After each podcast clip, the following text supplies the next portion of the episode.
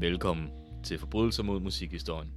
Når en stor bank bliver mistænkt for hvidvask, er alle andre store banker pludselig også under mistanke. Og når vi som anklagemyndighed har fat i et band som Dizzy Miss Lizzy, skal vi selvfølgelig også kigge Kasmi efter i sømne. Det eneste band fra den grønne bølge, der blev hængende længe nok til at blive en institution, og ikke bare et minde. Mit navn er Kristoffer, og jeg er dagens anklager. Og på Kashmirs side har vi en mand med regionen fyldt med stukkefly, Jeppe.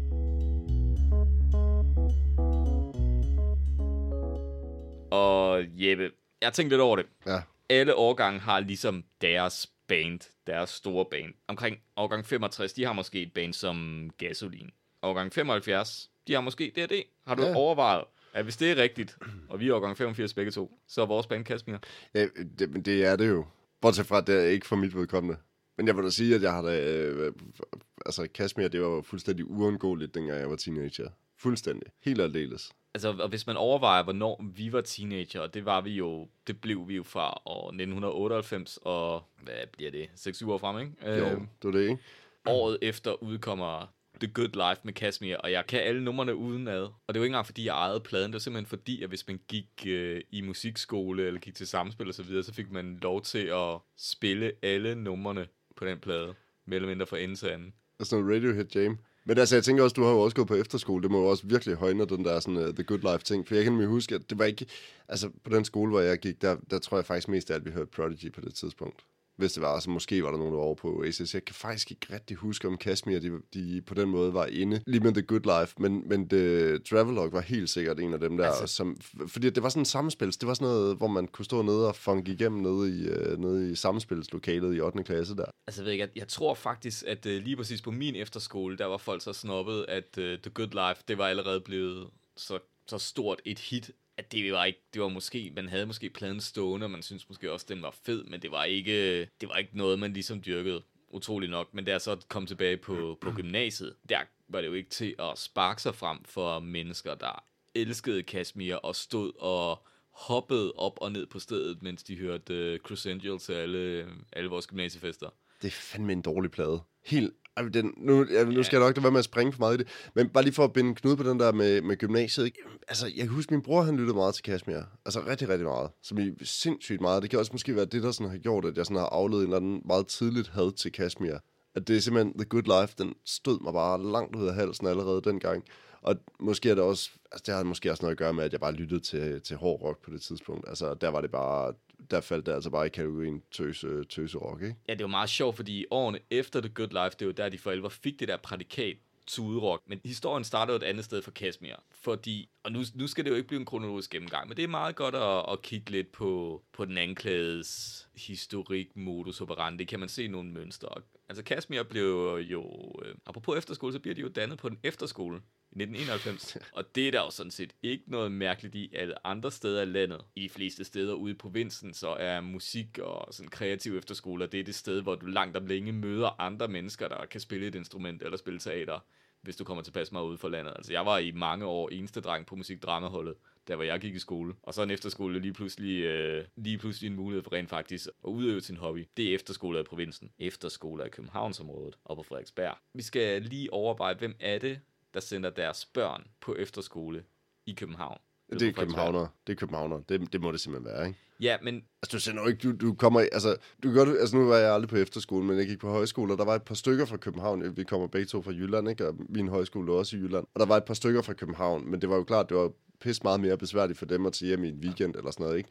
Men der er jo ikke nogen, der sender deres barn fra Aarhus til København Nej, på men efterskole. der er sgu altså. heller ikke nogen ordentlige københavnere, der sender deres børn på efterskole. Og det er her, jeg er nødt til at sige, at jeg er, jo, jeg er så heldig at være gift med en uh, indfødt Frederiksberg-borger.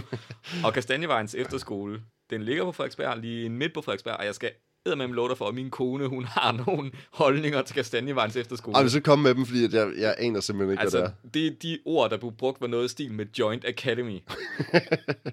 det okay. At de eneste, der går der, det er sådan nogle burnouts, der har været igennem det københavnske skolesystem, og så ligesom er endt der øh, et eller andet sted om bagved land på højskolen, hvor de så kan sidde og være kreative og Det er sådan et, et andet ord for sådan en moderne udgave af, eller øh, den frie ungdomsuddannelse, Ja, eller produktionsskole. produktionsskolen, ja. Men Lige hvordan præcis. så det så ud i 1991? det, har været, det har da været fuldstændig det samme. Altså man kan selvfølgelig sige, at i. Danmark i 1991 havde vi større tolerance over for sådan nogle øh, institutioner, hvor der, hvor der ikke skete så meget. Det var ikke engang kærestepiloter, der stadig var en ting, ikke? Jo, jo, jo, jo, jo. Jeg tror, da Uffe Elbæk var i gang med at bygge det der, den der bus, der skulle køre til Sovjetunionen for at holde en kæmpe fest, eller hvad fanden det var. Det der Next Stop Sovjet. Det er en fed historie til en anden gang. Men altså, men så man skal måske lige overveje, at de personer, der danner Kashmir, er personer, der måske nok kommer fra ordnede forhold, men ligesom allerede i en tidlig alder er endt endt i et eller andet opsamlingsheat. Der er en efterskole inde på Frederiksberg. Og de, øh, de går så i gang med at, at danne det her band. Det er Kasper Ejstrup, der er omdrejningspunktet. Han får vist headhunted manden med det længste hår og den største måne, jeg nogensinde har set. I starten af deres, deres karriere, Asger Tækhav. Ja, han er jo bare rigtig maskulin, og det, ikke, det er sådan et tegn på maskulinitet at tabe sit hår, er det ikke det? Ja, ja, altså, når jeg ser Det er billedet af ham, så tænker jeg mere, sådan- det, det er et tegn på, hvilket trin du ligesom er på evolutions, øh, evolutionsstien. det er nok bare meget. Men han er mere skæg end dig, har han ikke det? Jeg tror ikke, hvis han sådan lå det grå, så ville det være sådan ordentlig... Øh... Jo. Men ifølge Kasper, så, der slår han jo også enormt hårdt på trommerne, og det er bare et- virkelig et plus, når Jamen, man skal faktisk- spille med, det er- med Kasper. Men, fordi han er jo også gammel trommeslager, Kasper Ejstrup. Han er jo også tegner, og han er jo kreativ og så videre. Men det der med, at Asger øh, Tækhav slår hårdt, det kan jeg faktisk godt bekræfte, fordi han spillede til en gymnasiefest øh, på mit gamle gymnasium, hvor jeg... Altså som, Kashmir, eller... Kashmir, ja. Nå, okay. Øh, og jeg, som jeg tit har for vane, så stod jeg bare sådan lidt ude i siden og kiggede på trommeslageren. Ved du hvad, du stod med armene over kors, og så stod du og tænkte, det der, det kan jeg også. Ah, Ja, ja. det der, uh, hvad... Jeg tror i hvert fald, jeg tænkte, det er utroligt så mange sæt trommestikker, han kan bruge på et sæt. Jeg håber, de har fået en ordentlig hyre for at køre til Vardeegnen og spille på, øh, på et eller andet lavs i gymnasiet. Det er faktisk lidt sjovt, ikke? Det må være sidste generation af øh, sådan gymnasiefester, hvor sådan et rockband har spillet til gymnasiefest, ikke? Ja, det... det Der er, sgu ikke, der er sgu ikke nogen rockbands, der tager ud Nej, så er det og nok, så er det nok suspekt eller sådan noget. Ja, det, det, altså, på det gymnasie, jeg gik på, der var det jo selvfølgelig bare en anden øh, DJ, der spillede sådan noget. Hvor var det? Var det, det, var, det var Viby. Vi, vi, vi Avns gymnasie. Hvor holdt jeres fester hen? Var det nede på det der sådan, sølle værtshus nede ved Rosenhaven? nej, nej. Nej, altså, når, øh, nej, nej, det var i aflagen. Og så når øh, festen den sluttede, så gik man over på Hotshot, som var sådan et sted, hvor man kunne banke, øh, hvad hedder det, søm i, sådan en stor, øh, hvad hedder det, klods. Mm. Og så på et eller andet tidspunkt, efter jeg holdt op på gymnasiet, der lukkede Hotshot, og så blev det til en Aldi. Det, det siger lidt om det område, jeg, jeg gik i gymnasiet i. Det var faktisk også et sted, hvor læreren gik tur og parkerede deres bil ude på parkeringspladsen om aftenen, øh, til sådan aftenmøder, fordi det blev bare smadret. Og at hele 2G, der var der gymnasiefester, fordi der var en eller anden, der var blevet stukket ned i 1. G. Ja, det er der, vi- jeg vi- kommer fra. Vi har, så, men- vi har så Kashmir til vores fester. Ja. Nå, men det er, det er interessant, at Kashmir øh, sidenhen blev kendt for at være tudrock, fordi det starter jo i en container ude foran den her Kastanjevejens efterskole på Frederiksberg, hvor man ligesom en gang imellem tager en pause i, i chillum, øh, i chillum-træningen, og så går man øh, ud i en container og spiller noget hård funk, der meget gerne vil lyde ligesom Primus. Det er jo bare Primus Jam. Tror du ikke, det startede som det? Tror du ikke bare, de har sådan tænkt, "Vi- pff, så, så tager vi lige et par numre med Primus. Det, jeg er helt overbevist om det, da det startede som et Ja. jamband. Men det kan godt være, at jeg er forkert på det, men det lyder jo som Primus. Altså, jeg tror, jeg tror de selv har sagt det, og det, kan, og det skinner i hvert fald også igennem. Det er personer, for hvem det på et eller andet tidspunkt måske endda stadig er enormt vigtigt, at de er vildt dygtige til at spille, forstået på den måde, at de kan spille hurtigt, og ting, der er, nu sidder jeg og laver gåseøjne ud i luften, teknisk krævende og svært. Men altså, de har jo hørt alle de bands, jeg virkelig ikke særlig meget bryder mig om. Ikke? Altså, de har jo hørt uh, Red Hot Chili Peppers, og de har hørt Primus. Det, det må de jo, alt det der... Nej, de har også hørt Fate No More, tror du? Jo, jo, jo, selvfølgelig Fate No More. men de også- de også men du, nu bliver, man kan jo bare blive ved med at nævne dårlige bands De på har, den også periode. hørt, de har også hørt Soundgarden. Nu ved jeg, at nogle af vores Ja, lytter, lytter rent faktisk oplevede den der grønne bølge, og de sidder og skærer tænder lige nu. Ja, ja, og- men det er også fordi, at de godt kan lide uh, Pearl Jam og sådan nogle ting. Men, men Og de kan også godt lide Nirvana. Og var det ikke noget med faktisk, at Kashmir, de startede med at hedde. Nirvana? Fordi de måske... ja, Altså, okay, i 91, og hvis man hørte der musik, så vidste man sgu da godt, der var et altså, band derovre, der hed jeg, jeg, Nirvana, jeg, ikke? jeg tror lidt, det minder om dengang i fritidsklubben, mig og nogle venner, vi var mega glade for tæskeholdet, og så besluttede vi os for at lave vores egen radioudsendelse, der dybest bare bestod i, at vi gentog ting, tæskeholdet sagde. Og jeg tænker, det er lidt på samme måde, at Kasmir har fået den idé, at de vil hedde Nirvana. Men altså, det mest åndssvage er jo så, at de skifter navn til Kashmir. Ja. Altså, du kender godt Kashmir-nummeret, ikke? Jo, jo, jo. Men du ved godt, at der er et gammelt dansk band, der hedder Kashmir også. Altså, Inder, Inder lige der, hvor jeg bor, hedder Kasmir. Altså, den indiske restaurant. Men der er sådan en, en af de der, du ved, sådan uh, klassisk, eller sådan uh, danske 70'er-plader, den, der, det er med nogen, der hedder Kashmir. det, Men det er i hvert fald ikke der, de har det fra. De har det fra det der totalt bøvede Led Zeppelin nummer Ja. ja. Kashmir, som er 20.000 minutter langt. Ja. Frygteligt nummer.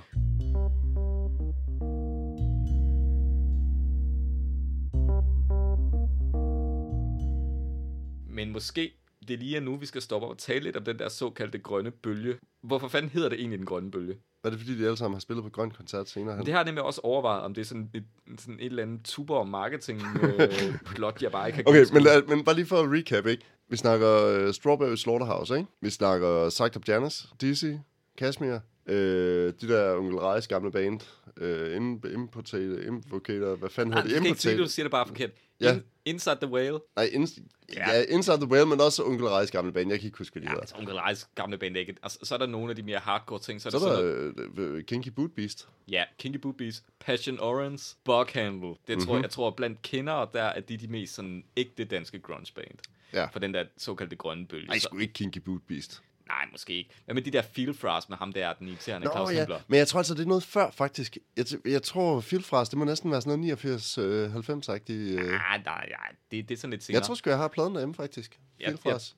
Po- min pointe er, at den der, når man ser de bands, der bliver puljet sammen i den der grønne bølge, så er det jo ret tydeligt, at det eneste kriterie for at være med i den grønne bølge var, at du ikke var skagerak og prøvede at være Europe, at du kom efter 80'erne.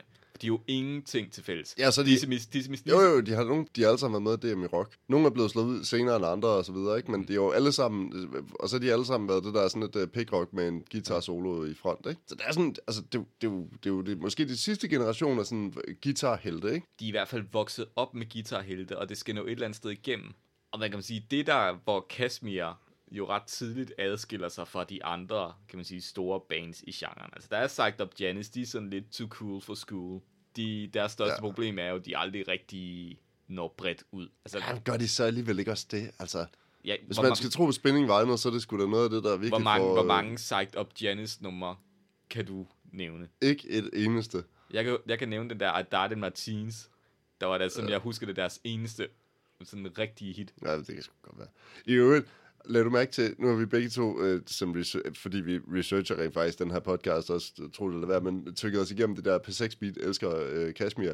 Lad du mærke til, øh, hvad hedder det, øh, hvad det er, Bøtter, han fremhæver af plader fra 1994 i den grønne bølge. Han fremhæver Dominoes. Nå, selvfølgelig gør han det. Selvfølgelig gør han det. Det er simpelthen, altså, hvad, Det kan man sgu Jamen, kalde en efterrationalisering. Men jeg, altså, jeg, jeg dør jo fuldstændig. Hvor jeg, gammel jeg var får sådan helt spejl, da- spejlblanke øjne, og jeg dør fuldstændig. Jeg- Det, altså, Domino's, det er kraftet med min dårlige plade. Altså, det kan godt være, nu ved, for dem, der ikke ved det, det er jo det tidlige voldbeat, ikke? Ja. Og så behøver vi ikke sige mere om det. Men altså, jeg har bare svært ved at pulje den. Det, det må være en efterrationalisering, ikke? Det- Den kan ikke have solgt mange plader dengang. Altså, det sgu da... Det har jeg også, det har jeg også svært ved at tro. Men det er i hvert fald interessant, at du ligesom, altså hvis du har de her store bands i den grønne bølge, du har et eller andet sted over i Herning, der har du Inside the Whale, der prøver, hvad fanden prøver det egentlig at være? Det er også noget dansk Red Hot Chili Peppers. Det er Ja, så lavede de det der hit der, som var skød en helt anden retning, ikke? Hvor Ja. tiden der tager os. Ja, ja, men i starten, men altså det meste af deres karriere var de, var de sådan noget funk rock, så du det, som lige så dybest set bare var 80'er heavy i, Ja. øh, i ny indpakning. Så havde du øh, sagt op Janis, der måske sådan lidt mere prøvet at være noget Det er også lidt mere po- art-agtigt eller sådan noget, post-punk, grunge-agtigt. Ja. Øh, Men altså, er vi ikke også enige om, at Psyched Up Janis er i hvert fald det band af dem, der har den største grad af integritet? Helt klart. Men igen måske netop, fordi de ikke nåede at komme så langt ud. Og så har du, så har du Kashmir som den der lidt irriterende lillebror. Altså, de udgiver deres debutplade på samme tid som Decimus Lisse, men det er, jo, det er jo sådan lidt tydeligt, at de har brug for, for længere tid, øh, for ligesom at finde et leje, hvor andre end gymnasieelever og efterskoleelever synes, at de er fede. Men altså, prøv lige at høre, når man hører historier om deres første koncerter, ikke? så er det folk, der tager DSB-poser på hovedet, der tager ind og ser dem, ikke? Men det er så deres sidste koncert, kan jeg så næsten forstå. det tænker jeg også. Der var sådan der var en stor udskiftning i deres fans. Det er kraftet med dumt, altså. Det var sådan, det er så larmende dumt, altså. Og det er sådan, hvor man tænker, det, det kan jo være meget sjovt, hvis det sådan er en eller anden joke på en efterskole, ikke? Men det var der, hvor jeg tænker, at det her er faktisk sådan lidt en klassiker med, at det er et joke-band, der sådan er blevet taget, begyndt at blive taget seriøst. Måske ikke så meget på den første plade, men så på den anden plade. Jeg puljer lidt de to plader, fordi jeg synes, det er sådan Ja. ja. lidt to alen af et stykke, ikke? Altså det første er lige nu, jeg skal, jeg skal afklare. Mm-hmm. Er det en DSP-pose med, pose med et motiv af Per Noldi? Men jeg tænker også, har de der- stjålet de der poser? Eller er det, hvor, hvor har de fået dem fra? Mm, og var de fyldt? Altså sådan, var det sådan, når de kørte med DSB-tog til, til Vejle eller et eller andet, og så, så stjal man lige en pose på vej til koncert? Ja, også tog man affald med ud. Jeg, jeg ved det sgu ikke. Men i hvert fald, det, jeg synes kendetegner både Travelogue og Crescential, som er de to første plader. Hvordan udtaler du nummer to? Crescential. Er det også stavet på sådan en anden fjollet måde? Ja, ja, Fordi det er, også det, de, det er også det, der bliver fremhævet som sådan en Kashmir-ting, det er, at de staver ting lidt forkert. Og det er fedt. Ja. Synes det på P6 Beat i hvert fald. ja, uanset hvad, så er det jo, synes jeg bare kendetegnet, at der er den her distance mellem dem og det, de laver. Det er sådan noget, sådan lidt joke-agtigt noget med Hang Me In My Leather Crane og sange om en pornofilminstruktør og, og så videre. Og, altså, jeg, Det er bare for sjov, ikke? Jo, jo, og så noget med, don't look back, it's probably hypochondriac, et eller andet, bad, bad back, having a heart attack.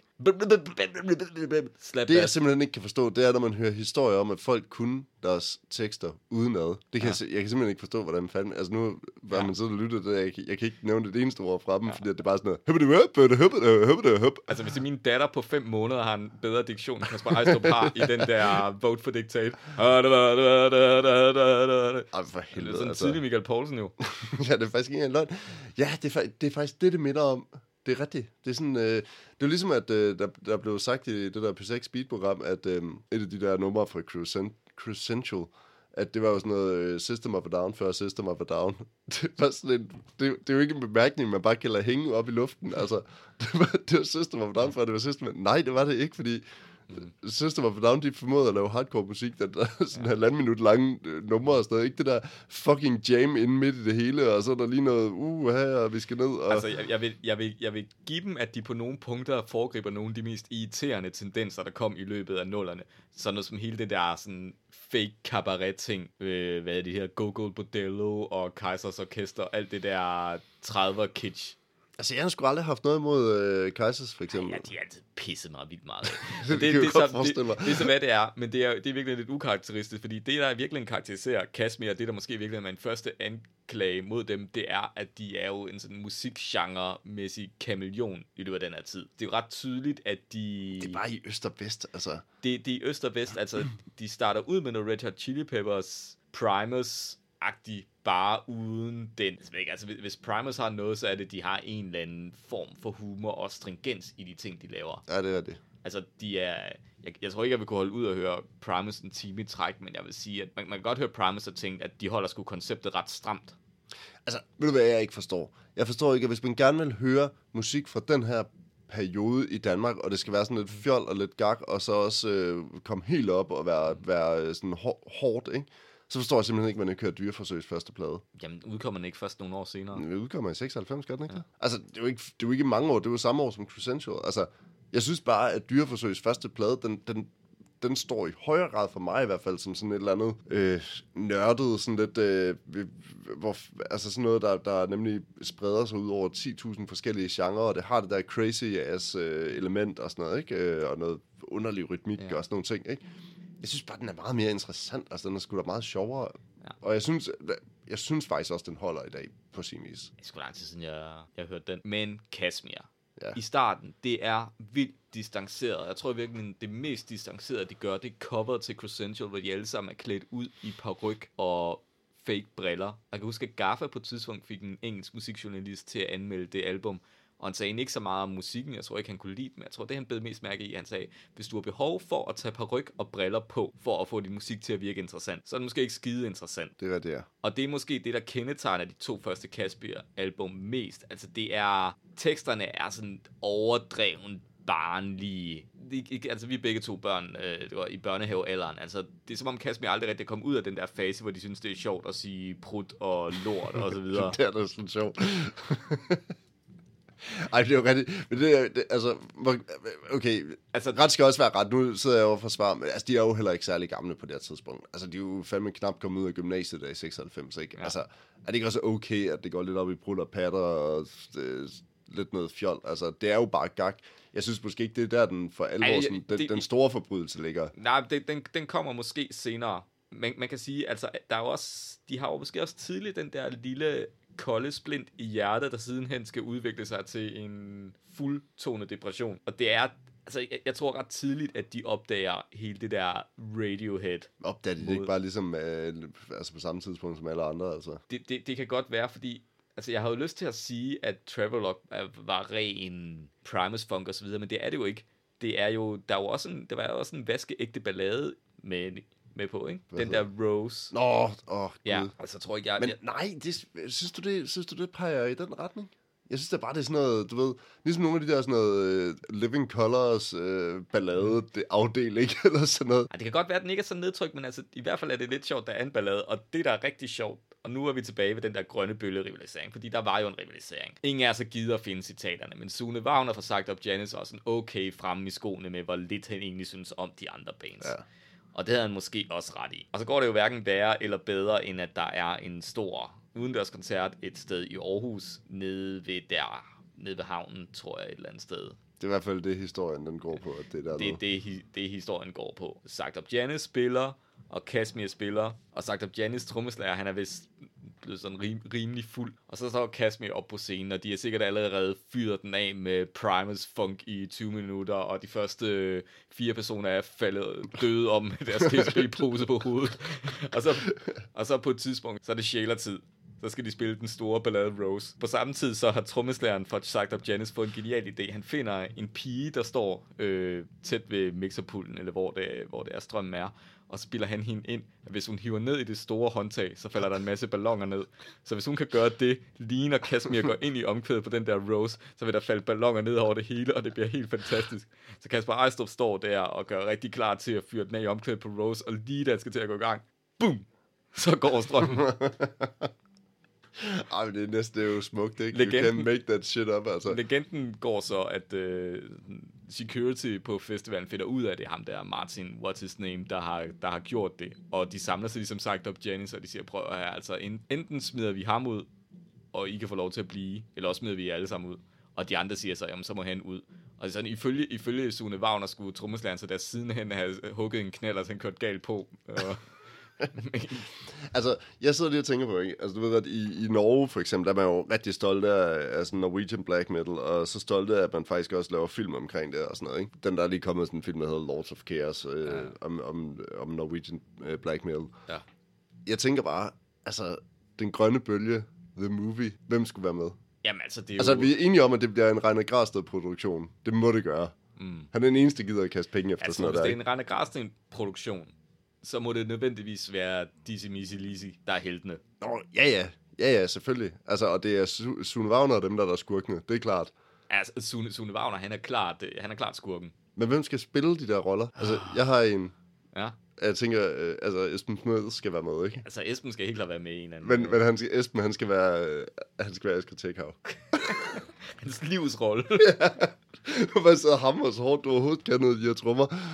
Hvad med, hvad hedder han, ham der, den anden, øh, de der... Øh... Simon Melville? Ja, lige præcis, Siren. Han har også altid været i de der film. ja. Han kunne godt være en Sune Wagner, tror jeg. Men han er evil nok til at være Sune Wagner. Nej, nej, nej, det skal ikke være ham. Det skal være, hvad hedder han, øh, ham der Mikkel Bo Følsgaard. ja. Øh, Jeg tænker, Pilu Asbæk, han skal også være med. Måske Kasper Ejstrup. Ja, det kunne faktisk godt være. Han kunne også sådan sminkes ung, og så blive sådan ældre og ældre og anlægge sig det der store skæg, der er lige Ja. mere med sådan en eller anden, der burde åbne en ølbar inde på Vesterbro. Jeg tænker bare, at den grønne bølge, det, jeg synes fandme, den ligger til, til højre fussen, altså. Jeg, jeg ved sgu ikke, om du kunne lave en film om den grønne bølge. Du kunne nok godt lave en film om, om DM i rock. Sådan Rane Gras, det er en film om DM i Ej, rock. det vil fandme også være fedt. Hvem skal så spille Rasmus Nørre? Uh, Det skal, det skal være Rasmus Bjerg, vel, ikke? og det må det næsten være. Altså, skal han have de der naturlige tænder der, eller skal det være sådan nogle, man godt må kigge på? Jeg tror, jeg tror, at Rasmus Bjerg bliver nødt til at møde ind i sminken klokken 4 om morgenen hver dag, for at få lavet de der tænder. Det tager simpelthen tid at lave sådan Jeg tænker på, at hvis vi starter, så, så er der også, øh, hvad hedder det, hvem skal så spille uh, Ian DD, som jo vinder første, første år af DM i Rock. Hvilket også siger, at det er jo et kvalitetsstempel på DM i Rock, som sådan ikke, at det er Zap Zap, der vinder første år. det, det skal vel, øh, hvad hedder han, Fashad Kolgi? jeg tænker på ham der, hvad, hvad ham der fra Taxa. Slatko Bu. Snak nu på det.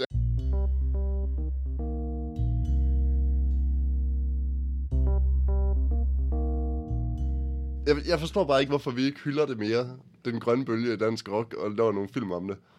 Måske, måske er det netop fordi, at den grønne bølge ikke bare gik i sig selv igen, men udviklede sig til det, der jo bliver Kashmir storhedstid. Altså nu er vi jo kommet hen forbi øh, Travelog og Crescentil, og jeg kunne godt dvæle med nogle ting. For eksempel, hvordan det største hit på Crescentil tydeligvis handler om Kasper Ejstrup's problemer med at få den op at stå.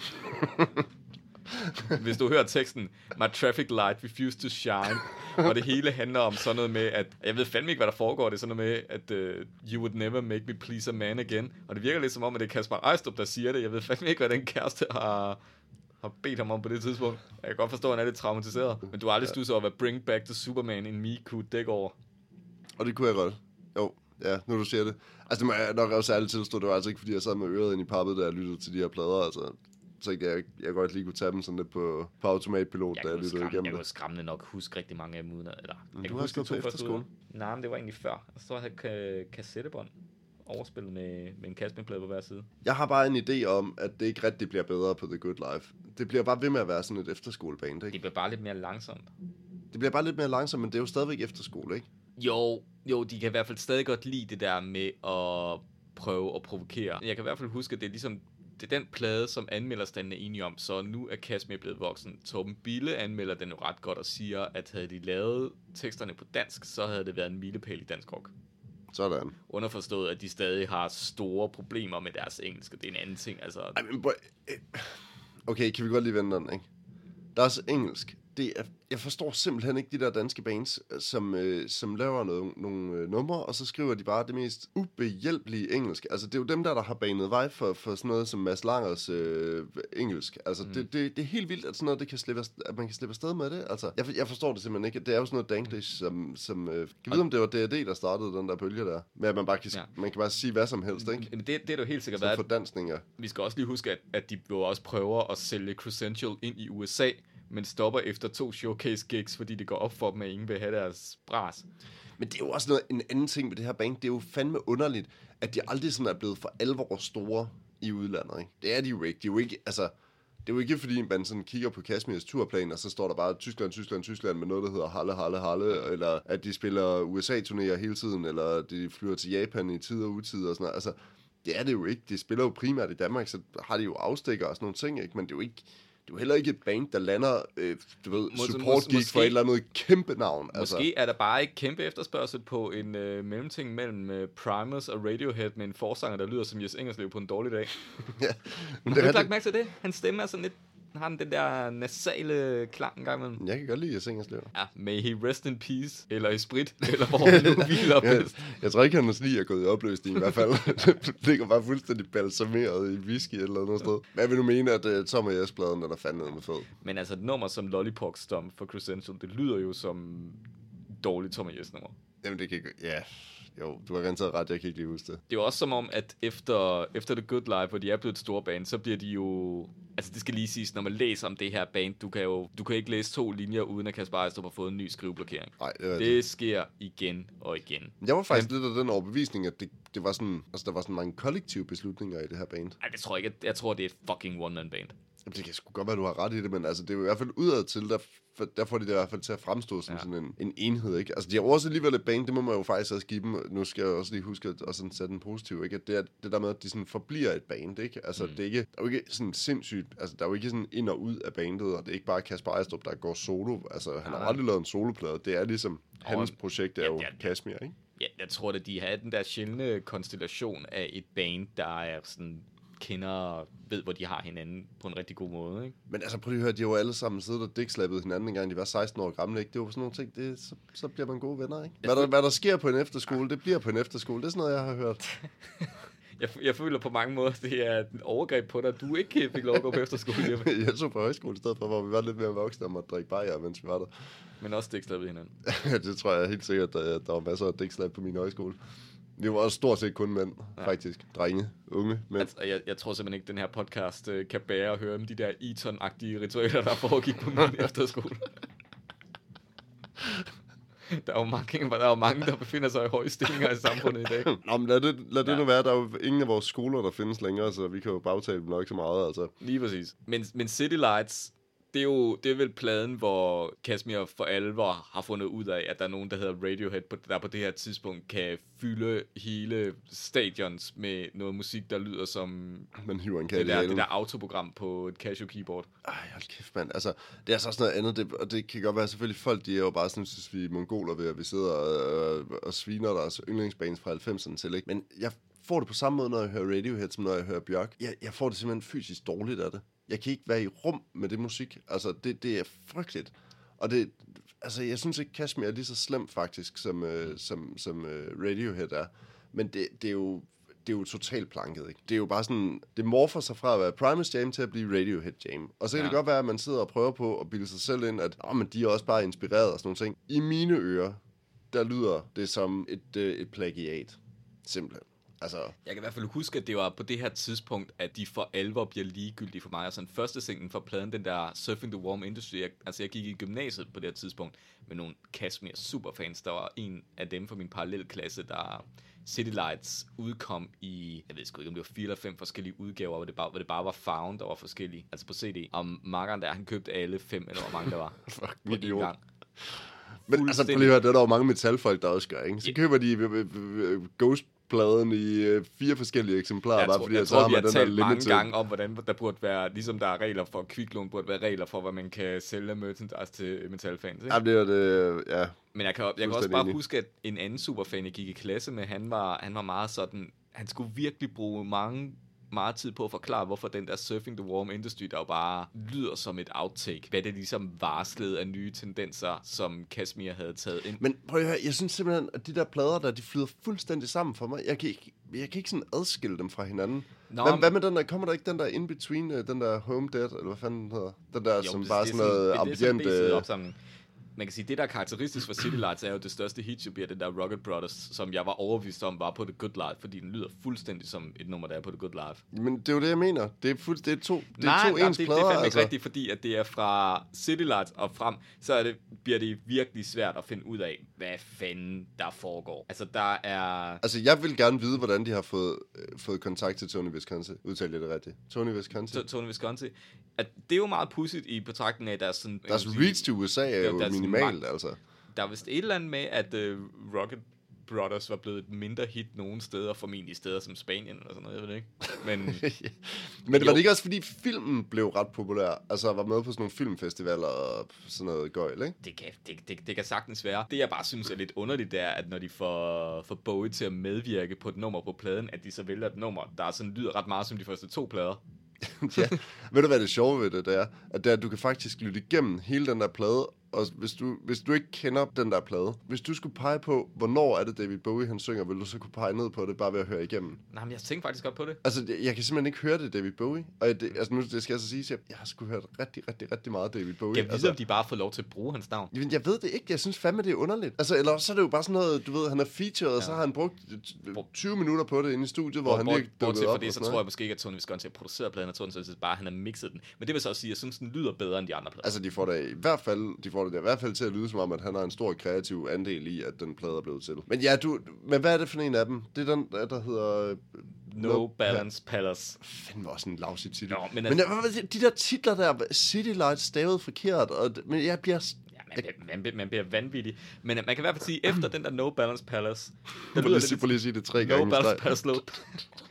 Det, efter No Balance Palace, der lyder det lidt som om, at Kasper Ejstrup bare fortsætter at kaste mere ene mand med en sampler og et Casio keyboard. Øh, så er der så nogle gange, hvor det bliver virkelig, virkelig ynkeligt og tilbageudskuende, som den der The Indian That Dwells Inside my, This Chest, apropos irriterende titler, der er sådan polypatetisk, polyrytmisk helvede. Altså, der vil jeg gerne lige komme med et Thomas Treves citat omkring Trespassers, at gruppen studentikose usikkerhed og kroniske identitetskrise vokser videre på Trespassers, hvor Kasper Ejstrups mod- modellæftende drenge efter en mere spraglende forgænger No Balance Palace er trygt tilbage i slipstrømmen på Radioheads teknologiske matematikrock, uden at tilføre genren hverken autoritet eller store sange. Au, for satan. Ja, og det kunne være sluttet her. Men, Men jeg vi- tænker bare, at de, de går fra at være Radiohead Jam til faktisk at blive decideret Muse Jam på det her tidspunkt. Ja, det er rigtigt. Hvad er det, den hedder? Mouth uh, Full of Wasps. Ja. Den lyder... Den løb, prøv, prøv, prøv at sætte Uprising på Muse. Den kom lige året før. Den er fra 2009, og hvad, hvad det er, det er Trespassers, der er fra 10, ikke? Ja. Nå, ja, men hvis du har, hvis du har mange skriveblokader, Så er det jo nemt. så er det jo en god idé. Ved du, hvad du også skal gøre, hvis du har mange skriveblokader? Du kan lave et konceptalbum. Og det er faktisk det, der sker op til den øh, forløbige sidste Kashmir-plade, der hedder EAR, altså IR. Oprindeligt har gruppen tænkt, at den skal hedde øh, Peace 12, altså stykke 12, fordi der skal være 12 numre på, og de skal hver vare 12 minutter. Nej, det kan jeg ikke huske, eller man må kun spille på 12 forskellige instrumenter. Åh, Gud, og det er sådan noget med, at hver af medlemmerne skal sidde med tre sange hver, eller 12 sange hver. Og Det er så sådan skal deres de, måde at være kiss på, eller?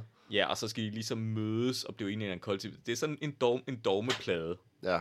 Øh, de ender så med at droppe, jeg tror, de ender med at droppe det der med, at det skal være et lille plot ind. Det er også sådan noget med, at de skal sidde nærmest med en algoritme og sætte musik sammen, uafhængig af komponisterne eller sådan noget. Åh, det, der er rigtig sjovt med den her titel, det er, at gode gamle R. Kellys genbrugsplade jo hedder 12 play, hvilket var. Kellys måde at sige på, at der er nogle mennesker, der har foreplay, altså forspil, men. Kelly, han er så fucking badass i forspillet, han laver 12 play. Og jeg ved ikke, om det, orden. jeg ved ikke, om det er den kobling, der er stoppet mig fra at kalde pladen det. Jeg kan bare ikke få ud af hovedet. Man kan selvfølgelig sige, Kasper har jo også haft lidt uh, R. Kelly over sig. Altså den der leather crane, de synger om på det faste Ja, ja, er det en ja. urinslæde? jeg ved det ikke. Hang me in my jeg leather crane. ikke. Jeg ved det ikke. Altså, jeg har aldrig prøvet sådan noget. Det er ikke mig, der bor på bryggen. Nej, undskyld, jeg ved det ikke. Jeg tænker, Jeg at hver, hver andelsforening på bryggen har en urinslæde i kælderen. Står det ikke i vedtægterne? You.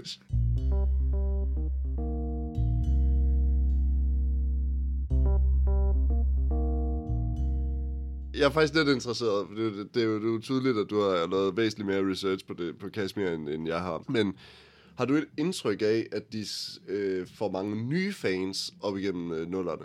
Eller er det sådan noget, hvor at de fans, der var der til at starte med, de følger med? Øh, så er der en vis, øh, nok alle dem, der har fået øh, hjerneskader og for lidt ild med poser over hovedet, de står sig af der på The Good Life, fordi det er bare sådan noget, så bliver det sådan noget tøsrock, og det gider de ikke at være med til. Og så er det ligesom, deres kernepublikum er dem, der de ligesom får på The Good Life, på City Lights, og måske efterfølgeren der også. Så det vil sige, at vi rammer det der, dem, der var efterskoleelever dengang. Mm. Vi var den alder også, de Jeg der tror, 15-16 du år. Ikke? overvurderer The Good Lives øh, værvingspotentiale. Men det er meget fint, du siger det, for det afrunder ligesom min første an- anklage. Min første anklage er, at de er blevet et stort band i vores generation, uden rigtig at have fundet sit ståsted nu. Det er jo lidt som Treo siger, at øh, det eneste, der er karakteristisk ved Kashmir, det er, at de er evigt usikre på sig selv, og hele tiden leder efter et nyt udtryk. Men det er jo så det, der er andre, der fremhæver som et, altså et plus, ikke? Altså, at det er sådan, Danmarks svar på David Bowie, fordi at de hele tiden øh, ændrer sig fra plade til plade, ikke? Altså, jeg synes, det er noget pis, men, Ej, det, altså, men det, det, det, der, det, det, det, det er simpelthen for far fucking fetch. Altså, Bowie var et geni. Bare fordi, at du flakker rundt, gør det ikke dig til Bowie. Altså, det er jo sådan noget... En sten kan ikke flyve, mor lille kan ikke flyve, ergo.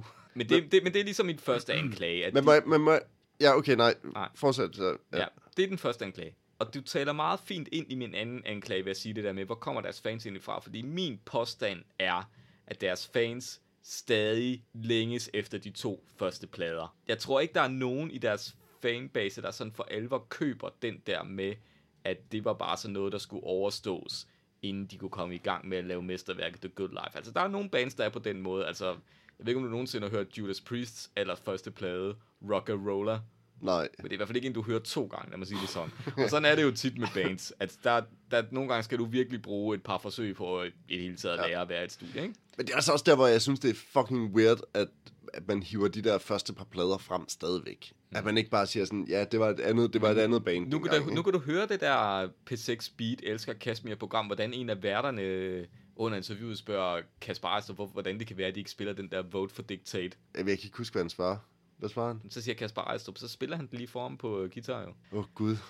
Men, men, det er jo, men det er jo lidt sigende, ikke? Altså, jeg, jeg tror mange af de der superfans, jeg tror godt, de, jeg tror, de kan høre, de hører de nye plader, de, de synes om det, det rammer et eller andet ved dem, men jeg tror stadig godt, de kan lide det der smadder. Og når jeg sådan lidt nu jeg spurgt lidt rundt omkring, og selv sådan personer, der er yngre end os, altså de, de er sgu også vilde med den der Travelogue og Jamie Fameflame og hvad de ellers hedder. Men er det ikke lidt det, der er med den? Det er det, det nummer, folk de hiver frem. Jamen, nej, jeg tror, jeg tror sgu, det er hele pladen, og det er ikke kun dem.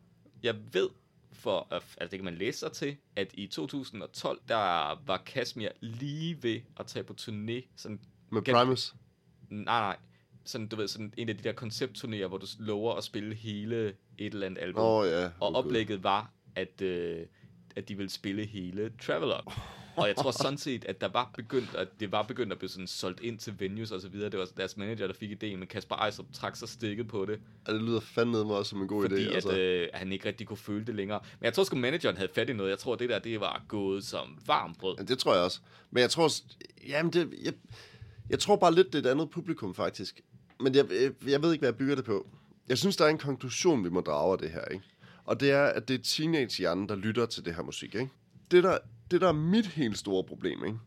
Det er, at man skal... forsvare dem, det ved du godt, ikke? Jamen, det gør jeg også. det, bare roligt, det skal nok komme. Jeg skal nok komme med forsvar, ikke? Jeg har bare lige en, en betragtning her. Mm. Det er, at man vil jo aldrig nogensinde tro på... Te- man skal aldrig tro på teenagers dømmekraft. Altså, det, det skal man jo ikke. Altså, du vil jo aldrig nogensinde spørge en teenager om et eller andet vigtigt, og så, så tage, der, tage svaret seriøst. Altså, øhm, så dem, der var teens, da de hørte Kashmir første gang, om det så har været på Travelog, eller, øh, eller The Good Life, eller City Lights, det er jo sådan set underordnet. I hvert fald, så er det deres, øh, hvad hedder det, mm, så er det deres øh, teenagehjerne, der taler stadigvæk i dag, fordi de har ikke udviklet deres, øh, hvad hedder det, musikrepertoire siden. De hører stadigvæk Kashmir. Og de er folk, som øh, måske går til et par koncerter om året, ikke? Og når de går til koncert, så er det verdens bedste koncert. Punktum. Så det vil sige, at det band, jeg hørte, dengang jeg var 13 år gammel, og min storebror kom hjem med uh, The Good Life på kassettebånd, så er det verdens bedste plade. Punktum. Det er ligesom at diskutere Stones eller Beatles med ens forældre. Det er frygteligt, fordi begge bands er dårlige. Men, men fordi at de hørte dem, dengang de var teenager, og overhovedet ikke har ændret deres musiksmag siden, og slet ikke sådan har lyttet til andet musik siden da, så står det stadigvæk for dem som det aller, allerbedste, ikke? Tror, tror, du ikke, tror du ikke, det er værre end som så? Fordi på samme måde som vi har en idé om, at der er nogle bands fra 70'erne for eksempel, som vi jo af gode grunde ikke kunne opleve, som vi betragter som, som store ikoniske. Der er jo også nogen, der vokser op, og selvom Kashmirs storhedstid, eller hvad man skal sige, er langt forbi, når de når teenageårene, de vokser stadig op med historien om, at øh, ej, nu skal du fandme høre det her album med Travelog, det er noget af det bedste, der er lavet i dansk musik nogensinde. Jamen, jeg, det ved godt, fordi... jeg ved godt, pladebranchen har ændret sig, men hvis du kigger på Kashmirs salgstal, men det er da lige de... præcis min pointe. Det er fordi, at dem, der siger det til folk, det er, dengang jeg var teenager, der var verdens bedste plade, det var den her, og det er det stadigvæk, fordi at det, er bare sådan, det var noget, der indvarslede noget nyt i Danmark, og, og, sådan, og man har slet ikke sin, sit analyseapparat ude, så det vil sige, at selvom du er voksen, så er det stadig din teenager, der fungerer et eller andet sted. Jeg siger bare, i hvilke andre situationer vil man vurdere teenagers mening om noget som helst? Altså, hvornår vil du sige, teenager, du har ret i det, du siger? Altså, hvis jeg kan sælge nogen til dem, så, så lytter jeg meget gerne til, Men hvis du vil... Og det er jo mit job, skal du tænke på. Hvis de kunne lære altså, mig, det, hvis de kunne lære mig altså, det der Snapchat. Ja, ja. Eller TikTok. Så vil jeg meget gerne lytte til dem. Og hvis du skal save et dokument, så skal du op på den lille floppy disk deroppe i hjørnet og trykke på den. Ja, det der, det er 3D-print af et uh, game hvad det er. Jeg siger bare, du vil jo aldrig nogensinde tage en teenagers øh, udsagn om politik eller sådan noget seriøst. Det vil man jo ikke. Altså med mindre du er venstreorienteret ved at have stemmeretten sat ned til 14 år. Så kan man også bare forfølge den videre, ikke? Altså, i hvilke andre situationer er det charmerende, at voksne mennesker opfører sig som teenager? Hvornår er det okay? Men, men når vi snakker om musik, så er det, så er det åbenbart sådan helt fint, at man, at man bare sådan tager sin teenager på, den gang ja, og så er man totalt øh, kolerisk og siger, der, der er det her, der er det gode, og der er det her, der er det dårlige. Jamen, det, du, der er en pointe, der er et eller andet galt. Altså, jeg, jeg, jeg er da personligt noget i alderen, hvor når jeg sætter musik på, så 50% af gangene, så er det der er Straits, og så de andre 50%, så er det Van Morrison, eller... Men prøv at høre, det er jo ikke fordi, der er noget som helst forkert i at lytte til, til musik og heller ikke, der er jo heller ikke noget forkert i at lytte til Kashmir. Hvis man synes, det er et fedt band, så skal man jo bare lytte til det. Man skal bare lade være med at komme og påstå et eller andet med, at det er verdens bedste eller sådan noget ting. Jeg, gad, altså, jeg, gad. jeg siger bare, det, nu arbejder jeg selvfølgelig også professionelt med det her, ikke? Og, altså ikke at lave podcast, men med musik. Og det vil sige, at jeg hører fucking 100, 150 koncerter om året, eller et eller andet, den du, ikke? Og det vil sige, at jeg bliver eksponeret for rigtig, rigtig meget musik hele tiden, og udvikler min, min smag og min, det, jeg lytter til. Altså lige for tiden er det meget country og sådan nogle ting ting, jeg aldrig ville sætte på, dengang jeg var teenager. Og der er ed og sparkende ting i mine teenageår, som jeg aldrig kunne drømme om at sætte på mine pladespillere. Jeg vil faktisk våge den påstand og sige, at det er måske 95% af de plader, som jeg købte fra jeg var 10 til jeg var 20, de er bare røget ned i B-samling. Alle fucking sammen, altså. Det er sad men, true. Men, altså, det men er sådan... jeg, jeg skulle spørge dig som professionel. Ja. Hvis du havde en, en, en stor venue, øh, lad os sige, du havde... Øh, måske ikke Royal Arena, men større dansk... Øh, Snakker vi Vega? Stor Vega. Ja. Du kan vælge mellem at sælge Kashmir spiller hele The Good Life ind, eller Kashmir spiller hele Travelog. Hvad for en vil du uh, gå med? Jeg har faktisk lige været på Københavns Bymuseum, ikke? det nye. Og der var sådan en... Uh, der og var der var et gammelt eksemplar af Travel. Nej, ja, det kunne det godt være. Der var sådan et rum uh, om, uh, om uh, sådan, uh, epidemier i København. Og der var faktisk sådan en, uh, en bænk, hvor der var uh, kolera, og så var der en, hvor der var pest. Og det er lidt sådan, jeg har det lige nu. Det er sådan, altså... Jamen, ej, altså, ej, det, nej, det er tra- Travelog. Jeg vil sælge Travelogue. Og hvorfor det? Fordi at den kan sælge flest billetter. Jeg er helt 100. Det, vil- det vil den kunne. Det vil være den der sådan, nu er det fucking back to basis. Det, det her, det, det er lige nu og her. Alle de numre, de har nægtet at spille de sidste 10 Lige år. præcis. Ja, ja, ja, men det er det, det, altså, det er da s- unique selling point. Altså, jeg kan huske på et tidspunkt på Roskilde, det har været måske i 2006. Kan det passe, de har spillet der? I don't know. Jeg var der ikke. Okay. Men jeg kan i hvert fald huske et eller andet år på Roskilde, fordi vi boede lige ude for øh, Arena eller Grøn Scene. Øhm, og der spillede Kashmir, og jeg sad nede i lejren, så man kunne sådan godt følge med i, hvad der var, der foregik op til koncerten. Og der spillede de faktisk nogen fra Travelogue, og de der første, altså hvor de spillede mere sådan rock set, ikke? ja. Altså, jeg har set andre altså, gange Kashmir på, på Roskilde også, hvor man... Hvor, Jeg tror, jeg tror at de spiller nogle af dem. Jeg tror bare ikke, de spiller alle numrene. Men altså, ved du hvad, Jeppe? Jeg tror, vi, øh, vi har simpelthen brug for en quiz. Du har også lavet en quiz. Ej, har du også lavet Jamen, en jeg quiz? har også lavet en quiz. Altså, hvad for en quiz har du lavet? Jamen, øh, men det, bare til din først, så kommer vi med min bagefter. Jamen, altså, min, min quiz er meget kort. Nu vi se, om der er et, øh, et sammenfald. Jeg ville jo egentlig have lavet en Kashmir-quiz, men det endte med at blive lidt mere en Kasper Ejstrup-quiz, fordi der er ingen af de andre, der er særlig interessante. Vi starter lige så stille ud. Kasper Ejstrup har et mellemnavn. Hvad er det? Jeg har ingen idé. Så kom nu med et gæt for helvede. Det er Kasper Hedegaard. Altså, vi skal, jeg skal måske ikke sådan sige sådan mellemnavn, som, som, at, som Hedegaard mere sådan i et... Øh, ja, sådan en mellemnavn, som at du kan hedde Jens Peter. Hedder han Kasper Kasper? Nej, nej, desværre. Nej, hvad hedder han? Han, han kunne hedde Kasper Kaspar. Han hedder Kasper. Ifølge Wikipedia, han hedder Kasper Balthasar. Ejstrup. Nå, jeg for helvede. Det sgu da rigtigt, mand. Ja, det der, jo, det vidste jeg sgu da godt, mand. Ja, Ja. ja. min hjerne er et andet sted. Okay, øh, på nummeret Could Be Killed Fred, sviner øh, Kashmir en række danske bands fra mm-hmm. den Mhm. grønne bølge. Hvilke bands bliver svinet? Og bonuspoint, hvis du kan huske, hvordan. Strawberry Slaughterhouse bliver i hvert fald... Øh... Ja. Jeg kan ikke huske, hvordan. Sagt op Janis bliver også. Mm. Øh... DC. Ja. Og så de der, øh, hvad hedder det, Inside the Whale selvfølgelig.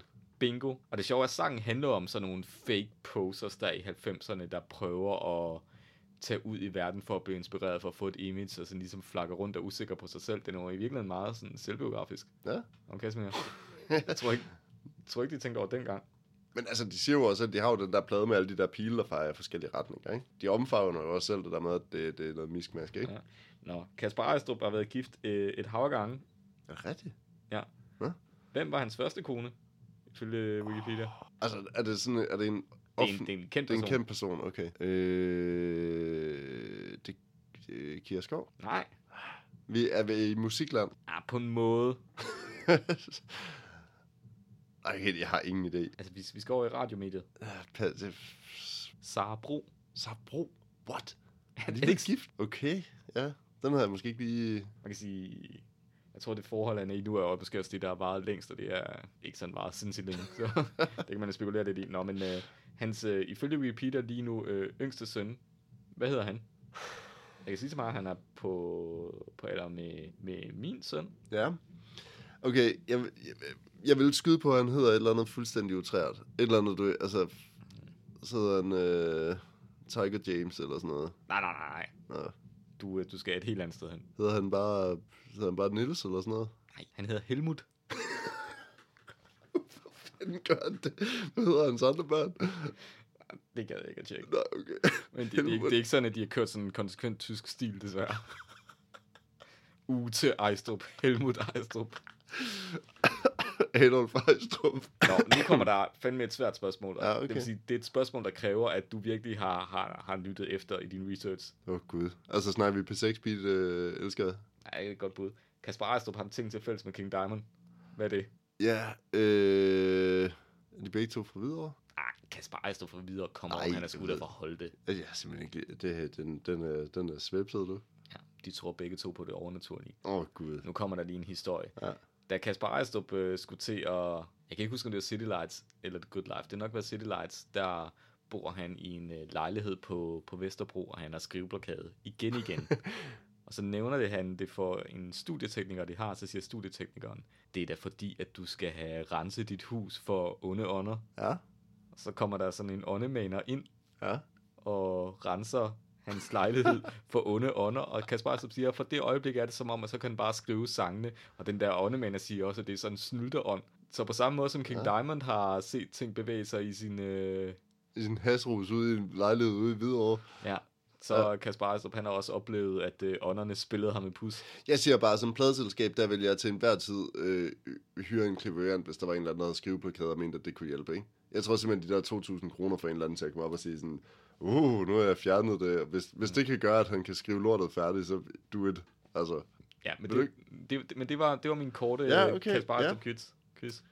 Altså nu vil jeg sige, at altså, jeg synes også, vi skal have et, øh, altså, jeg synes ikke, det er så fair bare sådan at komme med en tirade om, øh, om alle dårligdommene ved Kashmir, ikke? Fordi ret skal være ret, jeg synes faktisk ikke, at det her band overhovedet er i nærheden af at være noget af det værste, vi har haft med den her podcast. Det synes, jeg, det synes jeg bestemt heller ikke. Og jeg synes også, at i den grønne bølge, der vil jeg nok rangere dem som nummer to efter øh, Sagt of Janice. Ja, det tror jeg også. Altså, jeg vil sige, Inside the Well, det, de er helt ude for skiven. Ja, det, det er helt væk, ikke? Og, og Dizzy, det, det er frygteligt, altså.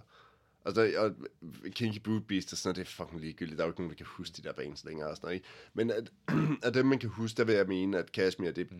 de kan alligevel et eller andet. Altså, det, Man må, også, man må også anerkende, at man skulle alligevel høre det meget. Jeg hører sgu de der to første plader jeg hørte dem overhovedet ikke. Jeg synes, det var frygteligt dengang. Men det er også, det er også lige meget. Det, er ikke, det kommer ikke an på min smag og sådan noget, ikke? Men det her, det er jo...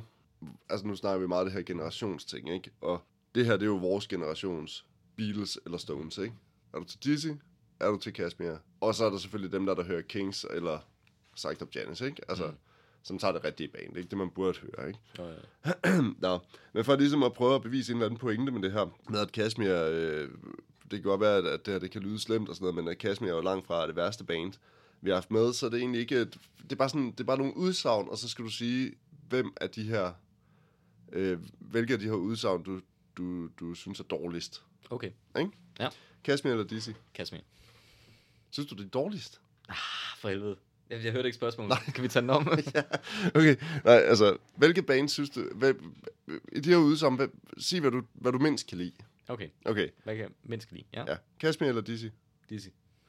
Det er D efter Everything Glows, eller Kashmir. Det er det efter Everything Blows. Kasper Ejstrup eller C.V. Jørgensen. Kasper Ejstrup. Okay. Altså, nu vi taler vi generelt, eller efter, efter, efter, hvad, hvad ser vi Jørgensen i forhold til hvad? Nå, men bare sådan, kan du bedst lide Kasper Ejstrup, eller kan du bedst lide C.V. Jørgensen? Sådan som personer, eller Jamen, jeg skulle musik og sådan noget. vælge den, jeg mindst kunne lide. Ja. Altså, så kan jeg mindst lide Kasper Ejstrup. Okay. Hvad med Ejstrup eller Bisse? Bise. The Storm eller Kashmir? The Storm. The Good Life eller Soft Dogs? Soft Dogs. Kashmir engelsk eller D&D engelsk? Kashmir engelsk. Hvem vil du helst se live? Så der er vi lige vendt den om. Hvem vil du helst se live? The Storm eller Kashmir? Jeg skal sige, hvem jeg mindst vil se. Ej, vi kan også vente om. Hvem, hvem vil du mindst se? The Storm eller Kashmir? Det er bare fordi, jeg brugte Jamen, ikke så lang tid jeg, at skrive det altså, jeg, vil sgu, jeg vil sgu mindst se Kashmir. Jeg vil sgu gerne se det. Efter alt, hvad de har sagt, så vil jeg sgu gerne se det Storm. Ja, okay, det er måske... Okay, øh, det latterligste comeback. Kashmir 2020 eller Malte Coin? Mm, men Malte Conner er vel aldrig rigtig stoppet Nej, men det lavede da et comeback. to the from time. altså alene af den grund vil jeg måske sige, det er Malte Coin, fordi at det Kashmir jo rent faktisk har virket som om, at de var stoppet totalt. Mø-lyrik eller Ejstrup-lyrik? Jamen altså, det er jo... Jeg skulle altid være meget glad for Manowar, så jeg siger... Jeg, jeg skal, hvad skal jeg sige, hvad jeg bedst kan lide? Nej, hvad du mindst kan lide. Hvad jeg mindst kan lide? Det er sådan en omvendt quiz, ikke? Ja. Eller omvendt udsagn. Jamen, så, jeg, kan- så kan jeg, jeg kan mindst lige mø, fordi Ejstrups dårlige lyrik kan jeg det mindste, det giver mig det mindste nogle, nogle billeder, jeg forestiller mig, Kasper Ejstrup i et rigtig dårligt forhold, hvor de prøver få børn, men øh, han skal også ligesom afprøve, om han er til mænd midt i det hele. Det, Det er vel også okay. det er sådan en Svend Brinkmann øh, holdning at have sådan, prøv at tænke på, hvor slemt nogen andre har det. Det er da fint. Jeg siger bare, det, de her udsagn, der, der tegner Det sig kan godt være, lidt... at du har en lampeskærm, men der er andre, der har en lampeskærm, der vil lave en cest under. Så er du måske meget glad for din lampeskærm. Du kan køre det hele vejen. Det kan godt være, at du er træt af din lille treværelseslejlighed, men der er nogen, der bor i Graceland og er helt vildt ked af det. Ja. Nej, jeg mener bare, der tegner sig jo et helt klart billede af, at Kashmir er jo langt fra det værste band, vi har haft med i den her podcast. Jeg har ikke noget godt at sige om pladerne, for jeg synes faktisk, de er sådan rimelig ligegyldige, mange af dem. Jeg siger bare, det, det ligger sig måske bare ind på det der sådan lidt, sådan lidt Måske er det lidt, som du siger, at det var de sidste store rockband, ikke? Fordi at, Altså, jeg synes i hvert fald, det er klart sjovest at snakke om de to første plader. Altså, jeg synes, at det er der, hvor der er et eller andet at snakke om, fordi jeg synes, at resten af det, det er bare røvsygt. Altså, er de, også de to første plader, de er alligevel... de har sådan et eller andet, der, man kan jo godt se, at det er sådan noget for sjov band. Altså, mm. det er sådan noget, nu har vi hørt et eller andet, der, der er en ny bølge på vej fra USA, og så spiller vi bare med på det, og det ja. er sgu egentlig meget griner, når vi ryger noget bong, og så er det, så er det bare det, ikke? Altså, folk tager DSB-poser på hovedet, og det, hele der gag og show, men så sker der noget der med The Good Life, hvor de ligesom tænker, okay, vi bliver nødt til at tage det her seriøst på en eller anden mm. plan, på et eller andet plan, øh, ved at skrive nogle dybt seriøse tekster og sådan noget, men vi kan ikke helt fra, fra, frasige os det ja. der sådan lidt fjollede... Og, så, så, så, fader, så fader det jo bare ud til sidst. Altså alle sange på deres sidste plader, det er sådan... Nu skriver jeg også lige nogle citater ned for, for nogle af teksterne, ikke? Piece of the Sun på Ear. I promise I will visit your grave. Altså, jeg ved ikke, hvor mange sange de har, der handler om at gå til begravelser. Det kan da også være, at det er sådan en stor ting i deres øh, generation lige på det tidspunkt. Det, det kan jo ske for mange, men altså, det er jo meget karakteristisk, at det er ligesom det, det handler om. Men tror du ikke helt grundlæggende, det handler om, at Kasper netop har været et band. De har ikke været båret på skjoldet fra start, ligesom Decimus Lizzy, men nogen, man har forholdt sig til dem, og nogen har holdt virkelig meget af dem. Men i stedet for ligesom at stoppe og nå den der mytologiske status, som nærmest alle de andre bands fra den grønne bølge har gjort. Altså, jeg vil jo faktisk mene, at jeg synes, det er plus, at de er blevet ved med at spille. På nogle områder, fordi altså, man kan, kender du ikke den der fornemmelse af, at man har spillet et band, hvor man sådan, så betaler man alligevel til øvelokalet, og så mødes man alligevel hver mandag aften, fordi så skal man øve og sådan noget, og så på et eller andet tidspunkt får man en kæreste, og man siger, okay, jeg, jeg har den her ting, jeg gør en gang om ugen, om det så er at spille fodbold eller gå ned og øve.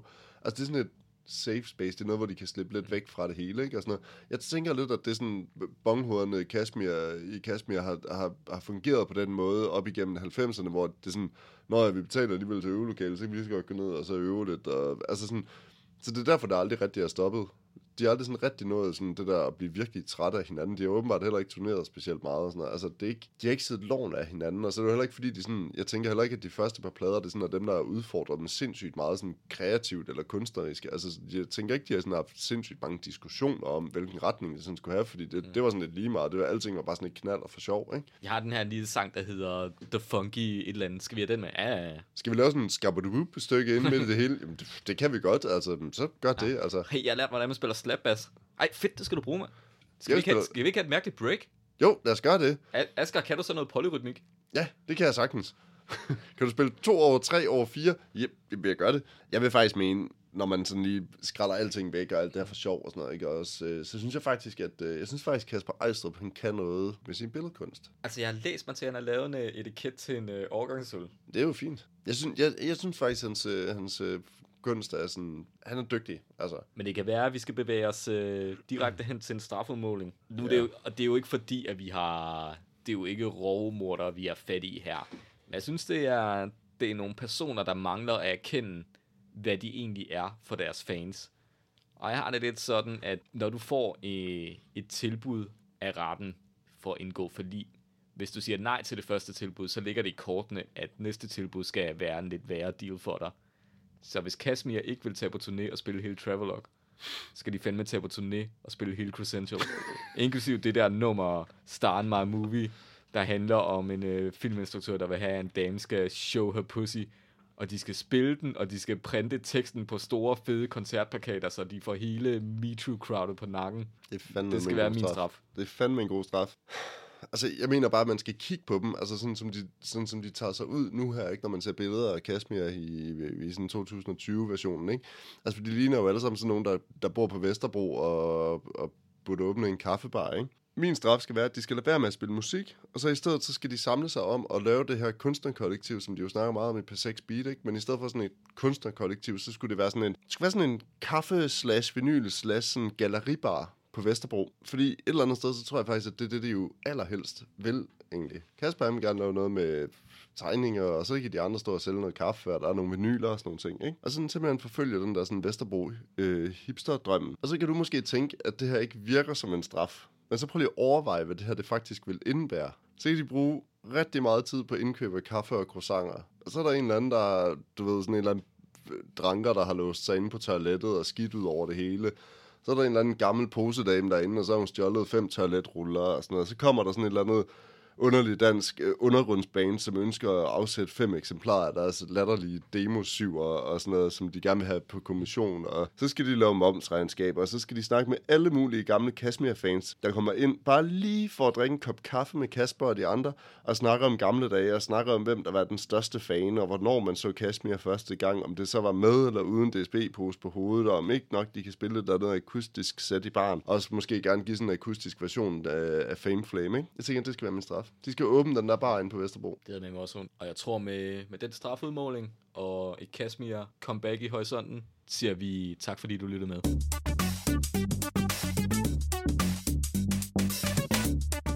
Du har lyttet til Forbrydelser mod musikhistorien. Du finder os i iTunes, på Spotify og på Facebook, hvor du passende kan give os ret, eller belære os om alt det, vi ikke forstår. Intet er heldigt, heller ikke på Facebook.